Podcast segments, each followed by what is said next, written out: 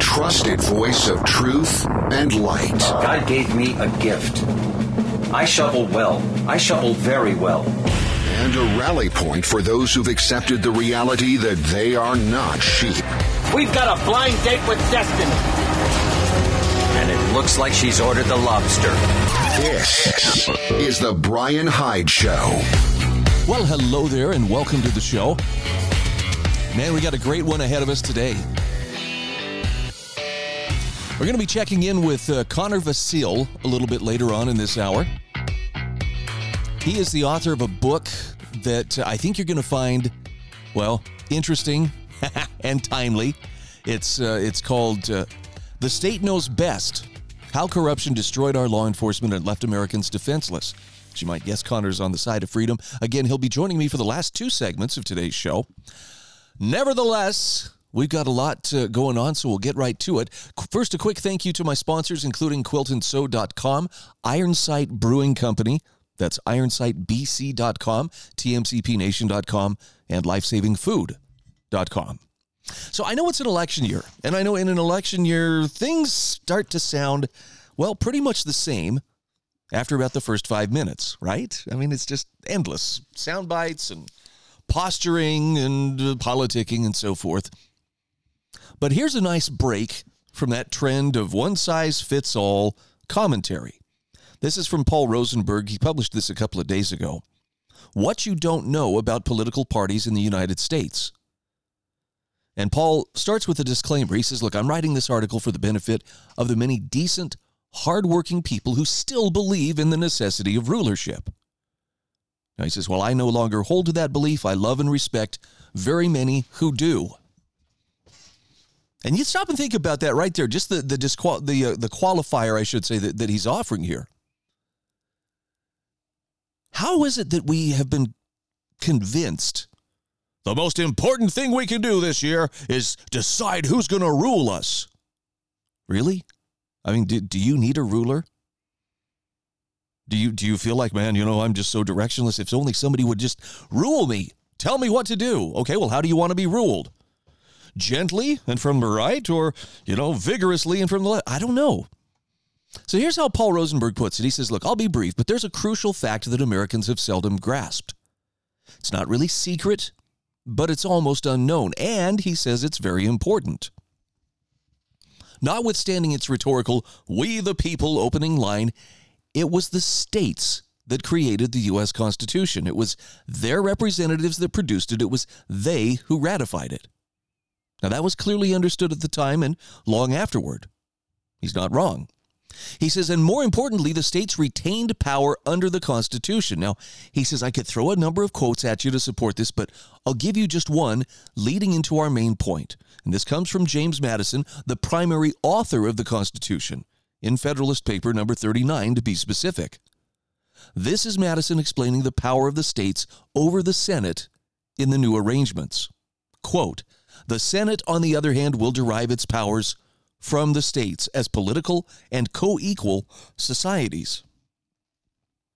So, uh, end quote, first of all. Senators under the original Constitution, Paul says, were appointed by state governments, not elected by the people. Okay, if you're familiar with the 17th Amendment, you, you know this. This was a crucial part of the arrangement. In fact, it was part of the original separation of powers. Now, he says again, I could throw out quotes on the importance of breaking up power to the framers of the U.S. Constitution, but he says, I'll leave that to you. I will, however, summarize this point. The states weren't given the power to appoint senators so people would be deprived of voice. It was done to prevent the consolidation of power in Washington, D.C. Plain and simple. Think about this for just a second.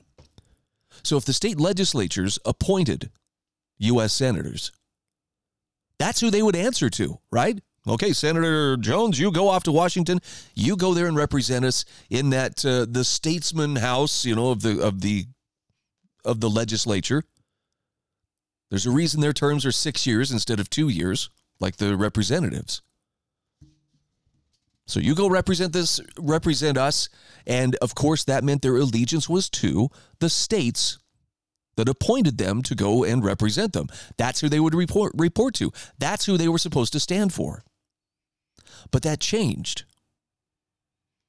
And Paul Rosenberg says this crucial arrangement held until the ratification of the 17th Amendment. Now, the arguments against it played upon naivety or naive, naivety. There we go. The first was that there was a corruption involved in appointing senators, as if corruption would cease once that changed. Come on, this is politics we're talking about. The second was that some states had not always appointed a senator promptly, as if such events were a deathly horror. Nevertheless, the promise was more power in your hands, and it sold very well, and the purpose was ratified. The proposal, rather, rather was ratified. 17th Amendment was ratified and became part of the Constitution, and states no longer appointed their senators, they were elected by the, the voice of the people. Now, voters thought that power would be given to them, right? Because the states were stripped of power over Washington by the 17th Amendment. But to whom was that power given? Okay, the voters were told, well, it's going to you. This is for your voice. But it was actually the political class who sucked it up. Paul says, sure, people could vote, but only between two carefully chosen and well groomed choices. Someone with an independent streak might slip through from time to time, of course, but not enough to threaten the power of the parties.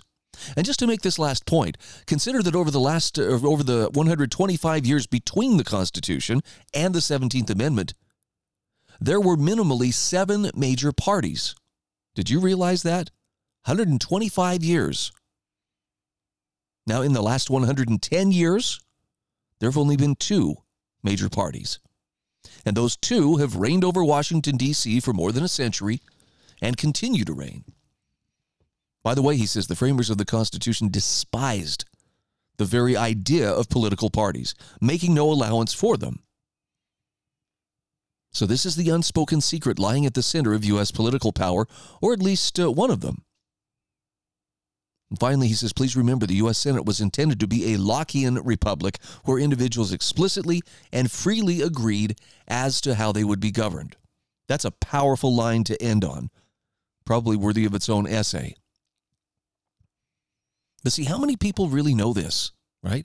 Is this is this being taught in our schools? Are we taught, you know, that uh, the Constitution that called the federal government into existence was the product of states coming together at the behest of the people who lived in those states to create that central government with uh, supremacy, right? Just in that tiny little area where they had common interests. No, no, our kids are too busy learning about, uh, well, the, you know, the rainbow stuff. They're they're learning about questioning their gender. They're learning, you know, all kinds of exciting games they can play with their body or other people's bodies. They're learning about climate crisis. They're learning about, you know, diversity and and equity and and inclusivity. They're not really learning the basic civics though, are they? They believe we live in a democracy. In other words, we're mob rule, basically. The, the majority gets whatever the majority wants. I just think this is one of those really important distinctions that we've got to have clear in our heads. And biggest of all is that that 17th Amendment, which claimed, oh, it's giving everybody a voice, was really robbing the states of their power. It was allowing the consolidation of power in Washington, D.C. And, and did it work? Oh, absolutely. Look at those U.S. senators today. Do they go on and on about how well I represent the great state of Delaware or whatever, you know, and this is this is what I'm doing to represent Delaware? No. They represent the federal government. That's where their allegiance lies. And that was what we gave up by ratifying the 17th Amendment. No longer would the senators have fealty to the people and the, the legislatures of the states that appointed them and sent them to Washington, D.C. Oh, no, no. They would they would instead give their loyalty to Washington. Perfect how that worked out. So, one of the more informative articles, Paul's always got a great take on things. You know, people, you know, if you were to ask me who's had the biggest influence on you in uh, in your life, you know, as far as your thinking, um, of course, Jesus and, and and his prophets, and you know, the prophets of God. Yeah, Scripture has, but uh, but as far as trying to communicate the philosophy of freedom, and to do it in a way that isn't, you know, trying to beat people into submission. You will be free. Do you understand me? yeah, Paul Rosenberg's the guy. Paul has the, uh, I think he has the understanding and the depth and breadth to to know what he's talking about. But it's more, it's the way he goes about it that to me I think is is very worthwhile. In fact, it's it's worthwhile enough that uh, that it has caused me to change my own approach for well the better part of the last decade, maybe a little bit more. So, with that in mind, we'll take a very quick break. Got a couple other articles to share with you, and again, Connor Vasile will be joining me in the second half of this hour to talk about his book, The State Knows Best. We'll be back in just a moment.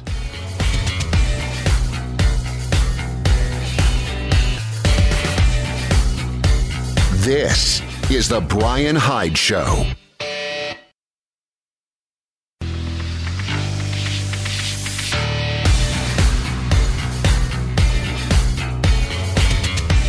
This is The Bryan Hyde Show. Welcome back to the show. Thank you so much for tuning in. Thank you for subscribing to my show notes. If uh, you haven't subscribed already, you might want to consider doing that. Simple matter of going to my website, which is thebryanhydeshow.com. Click on the show notes, any show notes down at the bottom of the page. You will see a subscribe button. Drop your email in there, and I will take very good care of it, as in, I will not give it, sell it, or lend it to anybody else. But I will send you show notes each day that I do the show. Hopefully, you'll find something that's uh, worth your time and, and will help, help you come away better informed and more confident in how you can move the needle in making a difference in the world. Two quick articles that I want to mention here. The article of the day I don't know if you're on the dating scene. I, I'll tell you right now, I look around and I think, man, I couldn't do it. I couldn't do it. Entering today's dating scene is not for the weak hearted, but if you find yourself in the dating scene, Cadence McManimon, writing for intellectualtakeout.org, shares some very underrated dating tips from a dating expert. I read through these and I went, you know what, these really are solid and they're based in common sense. So I figured it might be something you would enjoy as well. That's why I included it in today's show notes. Now, the push to get motorists into electric vehicles has been intense, to put it mildly. But I've got an article here from Jeffrey Tucker. This is from the Brownstone Institute about this is a, a great case of uh, how the Great Reset didn't work, and that's the case of EVs. Jeffrey says we're living through one of history's longest, most excruciating versions of We Told You So. When in March 2020, the world's government decided to shut down the world's economies and throttle any and all social activity and deny kids schooling plus cancel worship services and holidays, there was no end to the warnings of the terrible collateral damage, even if most of them were censored. So every bit of the warnings prove true. You see it in every story in the news, it's behind every headline, it's in countless family tragedies, it's in the loss of trust. It's in the upheaval of industry of and demographics. The fingerprints of lockdowns are deeply embedded in every aspect of our lives, in ways obvious and not so much. Now he says actually the results have been even worse than critics have predicted, simply because the chaos lasted such a long time. There are seemingly endless iterations of this theme learning losses, infrastructure breakages, rampant criminality, vast debt, inflation, lost work ethic, a growing commercial real estate bust, real income losses, political extremism, labor shortages, substance addiction, and much more besides that, that all trace to that fateful decision. Now, he says the headlines on seemingly unrelated matters go back to the same in circuitous ways. A good investment, or a good example rather, is the news of the electric vehicle bust. So the confusion, the disorientation, malinvestment, overproduction, and retrenchment, along with the crazed ambition to force convert a country and a world away from gas and oil and toward wind and solar, all trace to those fateful days. I think that's very well put, by the way. According to the Wall Street Journal, Jeffrey says as recently as a year ago, automakers were struggling to meet the hot demand for electric vehicles.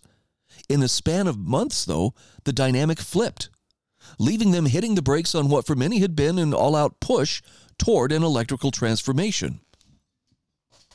Now, he says, reading the story, it's clear the reporter is downplaying the sheer scale of the boom bust. Jeffrey Tucker says that's not to say that Tesla itself is going bust. only that it has a defined market segment.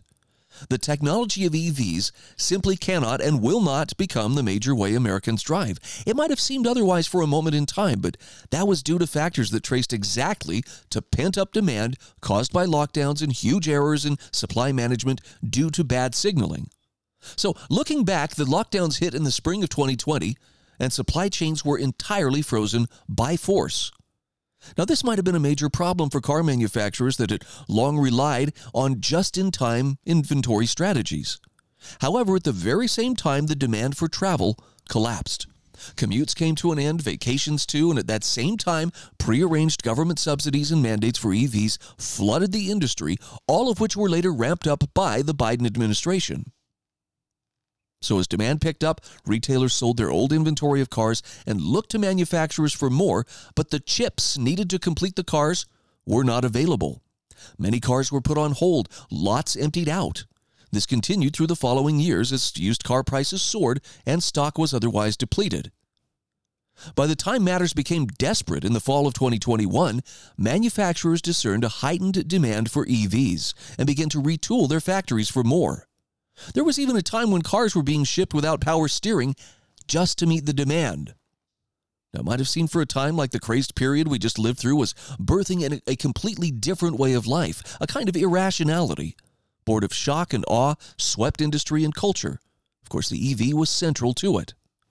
But that demand seemed to pan out in 2022 as Americans grabbed whatever cars were available, perhaps willing to give the new doohickeys a shot. So on it went as more car makers threw more resources at production, benefiting from massive subsidies and staying in compliance with new mandates for reducing their carbon footprint. Now, Jeffrey Tucker says there was no particular reason to think anything would go wrong. But then the next year began to reveal an uncomfortable truth. Several of them, actually. Cold weather dramatically cuts the range of the EVs. Charging stations are not readily available on longer trips. Charging takes longer than one expects, and having to plan such matters adds time. In addition, the repair bills can be extremely high if you can find someone to do it. By the way, regular listeners to this program who've caught uh, my segment each week with Eric Peters, you'll see some vindication for Eric in the things he's been warning about now for years. Tesla, writes Jeffrey Tucker, as a manufacturer, had planned out all such contingencies, but other car makers less so. Very quickly, the EVs gained a bad reputation on a number of different fronts. Last summer, dealers began warning of unsold electric vehicles clogging their lots. Ford, General Motors, Volkswagen, and others shifted from frenetic spending on EVs to delaying or downsizing some projects. Dealers who'd been begging automakers to ship more EVs faster, they're now turning them down.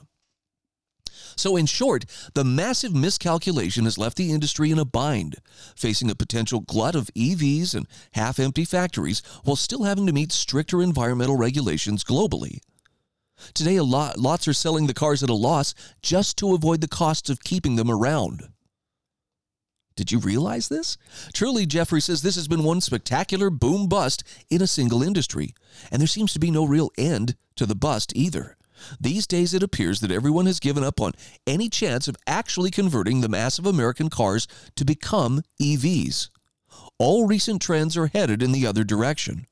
Meanwhile, the EV is deeply loved by many as a second car or for well to do suburban commuters or for people who own homes or can charge overnight, who have a gas car as a backup for cold weather and out of town trips. That is to say, the market is becoming exactly what it should be a street worth golf a street worthy golf cart with very fancy features and not some paradigmatic case for the great reset. That's simply not happening despite all the subsidies and tax breaks. In fact, the American economy much to the chagrin of many, still primarily relies, primarily relies on consumers to make choices in their best interest. And when that doesn't happen, no amount of subsidies is going to make up the difference. Now, Jeffrey says this story is impossible to understand without reference to the crazed illusions caused by lockdowns, because those are what provided the respite of time to allow automakers to retool. When they then they boosted demand artificially for transportation after a long period in which inventory had been deleted. Then the whole ridiculous ethos of the Great Reset convinced idiotic corporate executives that nothing would ever be the same Maybe we would get 15 minute cities powered by sunbeams and breezes after all, along with a social credit system that would allow the authorities to decommission our ability to drive in an instant. Yeah, well, it turns out the entire bit was unsustainable. Even sophisticated car companies bought into the nonsense, but now they're paying a very heavy price. The new market depended on a panic of buying that turned out to be temporary. So, in short, the illusions of these horrible policies have come crashing down. Fascinating article from Jeffrey Tucker. It's in my show notes if you want to check it out for yourself. You'll find it at thebryanhydeshow.com. Show notes for February 16th, 2024. Connor Vasile joins me in the next two segments of the show. Please stay close. This is The Bryan Hyde Show.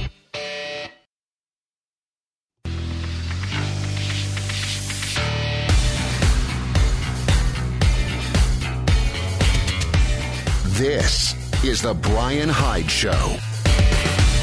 All right, welcome back to the show. As promised, I am joined by Connor Vasile. He is uh, he's a lot of things, but among other things, he's an author and a contributor with Young Voices. And uh, Connor, you wear a lot of different hats. We're going to specifically talk about your book, but uh, tell us just a little bit about yourself for people meeting you for the first time. Thank you, Bryan, for having me again. Uh, so yeah, I'm Connor Vasile. I'm a writer. I'm an author. I'm a political commentator. I specifically uh, write on and comment on uh, law and order, uh, crime, and Second Amendment rights in our country. Boy, nothing controversial about any of those topics. oh, not at all. Actually, I'm looking at your book, The State Knows Best. Wow. Does that describe the attitude that, that holds sway here? Talk to me a little bit about uh, what went into writing this book. First of all, where did you get the uh, the genesis of the idea to write this? Well, my first idea with writing this book, The State Knows Best, actually came about during the beautiful summer of love we had back in 2020 and 2021. Oh, yeah. Oh, yeah. Um, yeah, all those fiery but mostly peaceful protests. Speaking of and, law and order, yes. of course. And I thought there has to be a better way at having these discussions, to having these conversations where we're talking about, if not the most, then one of the most volatile and contentious issues of American culture, which is law enforcement and law and order. So the state knows best is a blueprint. Uh, it's a promise uh, saying what will happen to America if it doesn't get its crap together. Uh, as we've seen through the summer of love, through the countless riots, the protests, the violence, we not only have forces that want to defund and do away with our police forces, but we also see this very concerning trend of our police not only being bureaucratized, but also politicized to the maximum. You have district attorneys, you have prosecutors, you have politicians and talking heads justifying the lack of law enforcement and safety we have in our major cities. I mean, just look at anywhere. We have Atlanta, Chicago, New York, San Francisco. Everything's going to a hell in a handbasket in those places. And just because it's not in the news anymore, it's not in those 24 7 news, breaking news segments, that doesn't mean it's not still happening. And the state knows best It's supposed to encourage people to have these conversations and realize if we don't better our situation, if we don't get law and order down pat, this country is just going to get worse and worse over time. Yeah, it was absolutely Orwellian, as you mentioned earlier. The whole, uh, well, mostly peaceful protest. They didn't look peaceful. They didn't feel peaceful, and I don't think people had a sense of, oh yeah, well yeah, it's really not that bad. It, it was it was ugly, but there's also a danger though if if we push too hard for law and order, that pendulum can swing pretty hard the other way. And uh, we get a back the blue mentality that can excuse some things that really aren't good. Definitely. I mean, this book is going to ruffle feathers on all sides. That was my intention, right? Regardless if you're on the social justice activist side or the back the blue, no matter who, this book justly criticizes both sides of that aisle. So if we take that mentality of we just need more police, just throw them in there, arrest all the criminals, no questions asked, and everything will be hunky dory, that's not the case. In fact, history showed us the complete opposite. You know, police right now, they're they're protected under qualified immunity. You know, as long as they can justify their actions within the scope of them enforcing the law or protecting people, whatever that means, um, they can pretty much do anything including violating our constitutional rights. I mean, I talk about in the book, the MOVE bombing in 1985. The police literally dropped bombs on a residential house, which burned down an entire block of houses. And you don't see any any pushback, any um, any punishments for that because they were doing it within the line of duty. They were protecting uh, people in the process. So if we give the police, which already has this monopoly on violence, if we give them even more deference, they're going to abuse it. We shouldn't we shouldn't be less to forget Tyre Nichols. Remind me, Tyre Nichols. That that name rings a bell, but I can't place it. It's it's been a few few years since I've heard it. It's been a while. So Tyre Nichols, he was uh, beaten and I would say tortured and uh, killed by cops in by the Memphis PD uh, officers of the Scorpion Unit. Uh, okay. They basically tortured him in, in the street. They alleged that he was resisting, he he was reaching for their guns, but when the body cam footage came out, we see a sadistic play in effect where generally an unarmed man trying to obey orders was beaten senselessly until his death. And the concerning thing about that is that the police department in that situation already had complaints about those officers and other members of that unit, and they did nothing this isn't just an outlier. This is a concerning pattern we see in countless cities, in countless police departments, where police turn a blind eye to negligence and violent behavior. And that's only been exacerbated with the defunding movement, right? Less resources, less training, all these issues coming together. And people, ironically, unfortunately, are going to just be less safe because of it. So the state knows best is in this position where it rightly criticizes the ones on the left who want to say we need to ban all police. This law and order is institutionally racist and oppressive. We need to get away with that. But it also looks at and addresses the abuses we see in the bureaucratic system of our police institution because that's not going away either and that needs to change as well. Yeah, I I'm friends with police officers, as I'm sure most people within earshot are going to say, yeah, I know people in law enforcement. So th- there's no doubt there are good people who go into law enforcement with the right intentions and I'm here to serve, I'm here to protect, I'm here to sacrifice if, if necessary, you know, for the sake of my community. However, there are some things that uh, that law enforcement is is doing that uh, I don't know if it's people turning a blind eye or they just feel like, well, you know, if you don't like it, change the law. But for instance, civil asset forfeiture. Anybody but the guy wearing the costume with the, you know, right, costume jewelry on there is going to be charged with robbery for taking cash away from people, you know, under the threat of violence. Um, but but you know, not even charging them with a crime, and yet it persists. And and from the federal level down to the state level, you'll still find officers who are very willing. Oh, you have a large amount of money. I'm going to have to take that because that's suspicious, and it just. I'm sorry. That's one of those that just really rubs me the wrong way. Of course, I mean civil assets forfeiture. That's even one of the lighter concerns when it comes to this. I mean, just because, as you mentioned, police have this uniform on and they have a gun and a badge, they're automatically allowed to do all these things that normal everyday citizens are not permitted to do. It's illegal if they even attempt to. Uh, even self defense, right?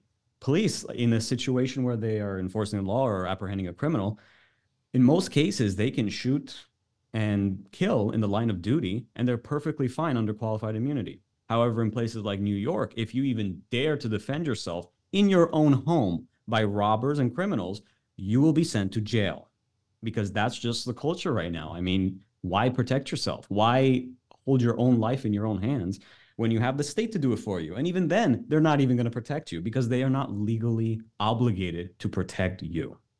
And, so, and may, maybe people don't realize that that's that's actually a Supreme Court decision that uh, oh no, police you can't you can't go back and sue the police for not being there to protect you, you know, from from a criminal act. Of course, and not only that, we have so much legal precedent at play here, uh, not only from Supreme Court but also regional jurisdictions where the justification is the police are entitled to protect themselves as well as human beings, rightly so. But unfortunately, we have many cases, which I allude to in my book, where police ignore crime they actually ignore ongoing assault and violence with the justification that I'm either not obligated legally to help you or it would have put myself in harm's way. Well, then why are you a police officer?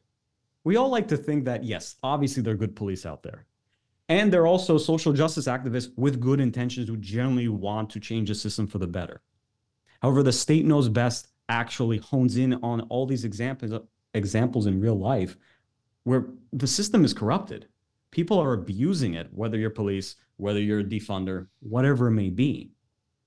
And we actually need to address these topics because if we don't, we're just going to see lawlessness go up, up, and up over the years. Well, and, and I think it was Bastiat who talked about, you know, there there comes a point where um, when when government shows no respect for the law, the people very quickly lose respect for the law. I'm paraphrasing, but um, if if the if the government and those charged with uh, with carrying it out, if they don't uh, if they don't do their part, you know, the the people are, are going to have a crisis of trust. And I guess that's that's kind of where we see ourselves right now. Connor, we are coming up on uh, our, our break. Um, when we come back, let's talk a little bit about uh, two tiers of justice because it seems like right now, depending on your politics or depending upon uh, where you are perceived to be coming from politically, you're going to get very different treatment under the, under the system of justice. I would contrast, you know, as you'd mentioned, the Summer of Love protesters versus the January 6th protesters. Not uh, not even close in the in the kind of uh, treatment that they're they're receiving. Again, we're talking with Connor Vasile. He's the author of The State Knows Best: How Corruption Destroyed Our Law Enforcement and Left Americans Defenseless. I've got a link in my show notes to uh, the Amazon link for his book if you want to check that out. We will continue our conversation just the other side of these messages.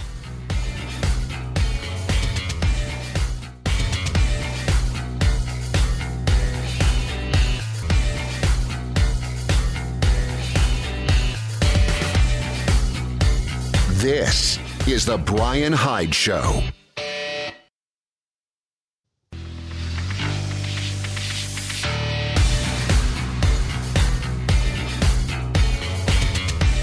This is The Bryan Hyde Show. Hey, welcome back to the show. Again, I'm talking with Connor Vasile. He is the author of The State Knows Best How Corruption Destroyed Our Law Enforcement and Left Americans Defenseless.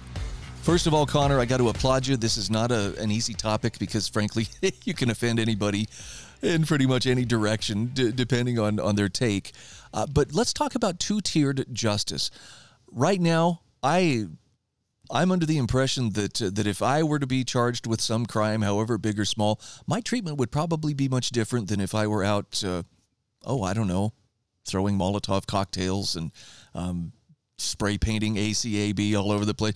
I don't know. It just seems like the the Antifa protesters and Black Lives Matters protesters really got a very different uh, kind of handling and priority than say the January sixth protesters. I mean, Bryan, on that note, as long as you have enough money and influence, I mean, you can get away with pretty much anything. So it's seems like that's a that's a personal problem we need to work on.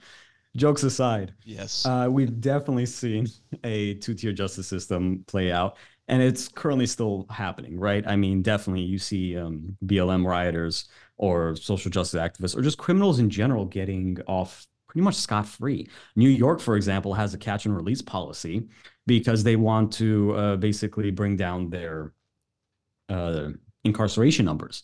Meanwhile, their recidivism rate is through the roof, just like throughout the country as a whole. Uh, so this is quite ridiculous. You have gangbangers, you have m- multi-state, multi-time offenders getting off practically nothing. Meanwhile, everyday Americans who either defend themselves or are just caught up, unfortunately, in bad situations, they get drastically worse sentences. Why? Well, it's the safe face. It's for this idea of equity or social justice or whatever, when right. in reality, we don't have equality under the law anymore. Daniel Penny, uh, the, the case of the guy who intervened on the New York subway, um, for, for an individual, a homeless guy who apparently had been threatening passengers for, for years but uh, he was uh, subdued by Mr. Penny, put in a chokehold. I don't think it was the chokehold that killed him, but he did die later after after that struggle. And and, and Daniel Penny, who wasn't out there, you know, thumping his chest and challenging people to a fight, just stepped in to protect people. Now he's facing manslaughter charges, exactly like you said, Connor. He's the one being perp walked, you know, in handcuffs, you know, through all the cameras and and the press well, in the meantime, you know, uh, people who who are absolutely doing criminal acts. Um, I, I, look at the the illegal immigrants who just attacked a couple of cops in New York City. They're bailed out and and let go. And and I'm curious, what's the dynamic behind this? It sounds like somebody is is working an angle here, whether it's to undermine faith in the system or consolidate power. I don't know what. Well, Bryan, you read your my mind on that point. So what I have to say is just follow the money. Whether it's the DAs, you know, various prosecutors, or local politicians, you know, they are the ones pulling the strings when it comes to who the police arrest and who actually gets prosecuted. Just like in the Daniel Penny case, you have illegals who literally assaulted police officers, intentionally tried to harm them, and they were let off scot free while they were flipping off the camera. Yeah. That's the type of city, that's the type of place we want to live in and raise our children in. That's unacceptable. So it's not only the the neglect and the abuse that maybe yes uh, various individuals within the police departments are participating in, but it's also the corruption from up above, right? The top brass, the politicians, the bureaucrats who are not only funding these police departments, but also telling them who they can arrest and when and why. You have actual DAs with blacklists of uh, police officers they refuse to uh, find arrest records or uh, review arrest records from because they're just annoyed with them. How dare you bring in these people to prosecute? That's not our job. Wow. And yeah, and it's just a it's just a, a spit in the face to everyday Americans, and that's why in the state knows best, I advocate for more sheriff's departments, because unlike you know your standard metro police squad, sheriffs actually depend on your vote to stay in power. They actually have to be elected into their position. So if they want to, you know, stay where they are and be sheriffs, they have to do what the people want. And the vast majority of people want law and order. That's unequivocal. So we need to bring back those sheriffs. Talk to me about what happens if uh, officialdom still continues to turn a uh, blind eye towards uh, lawless acts. It sounds to me like like the stage is almost being set, and maybe deliberately, uh, for you know a, a, return to vigilantism or people taking the law into the into their own hands. Not because they're bloodthirsty, you know, white supremacists, but because nobody else is protecting them. Well, that's really interesting to know because we are already having vigilante actions in places like Detroit, for example. You have groups like New Era Detroit and Detroit 300, who, um, when you take a look at them, you might not think they're white supremacists because they they are made up predominantly of, black men, who uh, they escort women and the elderly through the streets. They make sure crime stays down. They deter criminals from either stealing or committing crime and harming people. And they actually work in tandem with the local police departments who are either overwhelmed because there's too much crime or they're still suffering from staff shortages, thanks to funders. Mm-hmm. So, in that sense, you actually have these vigilante groups, and they're not going around harming people and shooting w- willy nilly. This isn't the, the Wild West out here. But it just goes to show that when the state refuses to do its job, everyday people will step up and do the job for them. And it's been successful. So why can't we have more of that? Yeah. And now see, I I can see the people in power though, and I'm talking, you know, all parties, the ones who really want to hold on to power, that's got to be a threat to them because uh, hey, some at some level we have to remember that we need them. We need their, you know, even if it's bureaucratized, you know, police force, you know, to protect us. But when, when people don't have that satisfaction or they, they know, look, we're on our own. I think of the store owners, for instance, in California. How discouraging would it be to open your store every day knowing that, you know, according to the law, or at least the way law enforcement will respond, people can come in here and steal up to $899 worth of merchandise and walk out of the store and there's nothing I can do. In fact, if I try to stop them, you know, I, I will be the one who will be, you know, in trouble. Exactly, Bryan. This is just justice flipped on its head, right? You have, like you mentioned in California, you have district attorneys who refuse to prosecute repeat offenders, regardless of the crime. And that just encourages people to commit crime, as we see. You have Walgreens, you have CVS, they're locking up basic necessities or Q tips or whatever this is the type of world we want to live in. That's ridiculous. Just the other day, uh, Mayor Brandon Johnson of Chicago, for example, he said that the city will n- no longer fund the sh- the ShotSpotter program, which basically tracks all the gunshots throughout the city. So now people cannot see where there's shootings taking place in Chicago. Why?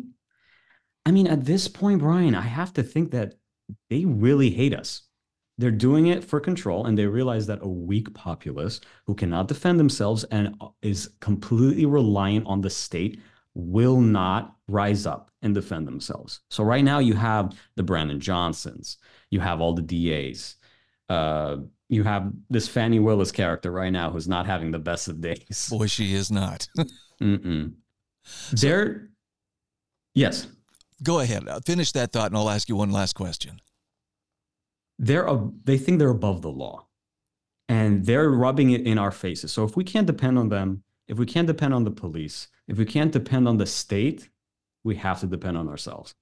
Which brings me to the question: um, Is this why we see such a push for for gun control? I mean, it's it's perennial, and there's always the same you know people, Schumers and so forth, that have pushed for gun control. But it seems like uh, not only are we supposed to be helpless, but really we need to be helpless and, and trust government to protect us. But why would they want to take our guns? Unless it's to consolidate more power. But Bryan, it's the guns. It's always been the guns. Of we wouldn't have this crime. we wouldn't have this chaos if it weren't for these instruments of uh, material destruction. I mean, come on. This is this is just a political ploy. We all know this, right? But at the end of the day, if that were the case, okay, if the guns were the problem, all these constitutional carry states would be ha- witnessing massacres every single day because of the guns, right? It's not the people wielding them. Yep. So with the Kansas City shooting that just happened with the, the Super Bowl parade, there's not very much uh, coverage on that anymore. It was most likely a, a gang altercation, a gang shooting. It's not the guns. It's the people, it's the culture, it's the education behind those people who basically don't care about the law. They want to harm people and they don't care who gets hurt in the process. So, if that were the case, if guns were the problem, we would see all these people with CCWs or open carrying go around shooting people like there's no tomorrow. But that's not the case. In fact, those states that allow constitutional carry and people to actually defend themselves are much safer than any blue metropolis that has the strictest gun control measures and people are getting shot literally every single day. Again, we are talking with Connor Vasile. He is the author of The State Knows Best How Corruption Destroyed Our Law Enforcement and Left Americans Defenseless. Connor, for the sake of those who would like to follow you on social media, where can they find you? You can follow me on Twitter at Connor underscore Vasile. We get into very uh, nice conversations there, so it'd be great if you could give a follow. Got to have you back on the show. There's there's so many more questions to ask. Connor, thank you. Thank you. This is The Bryan Hyde Show.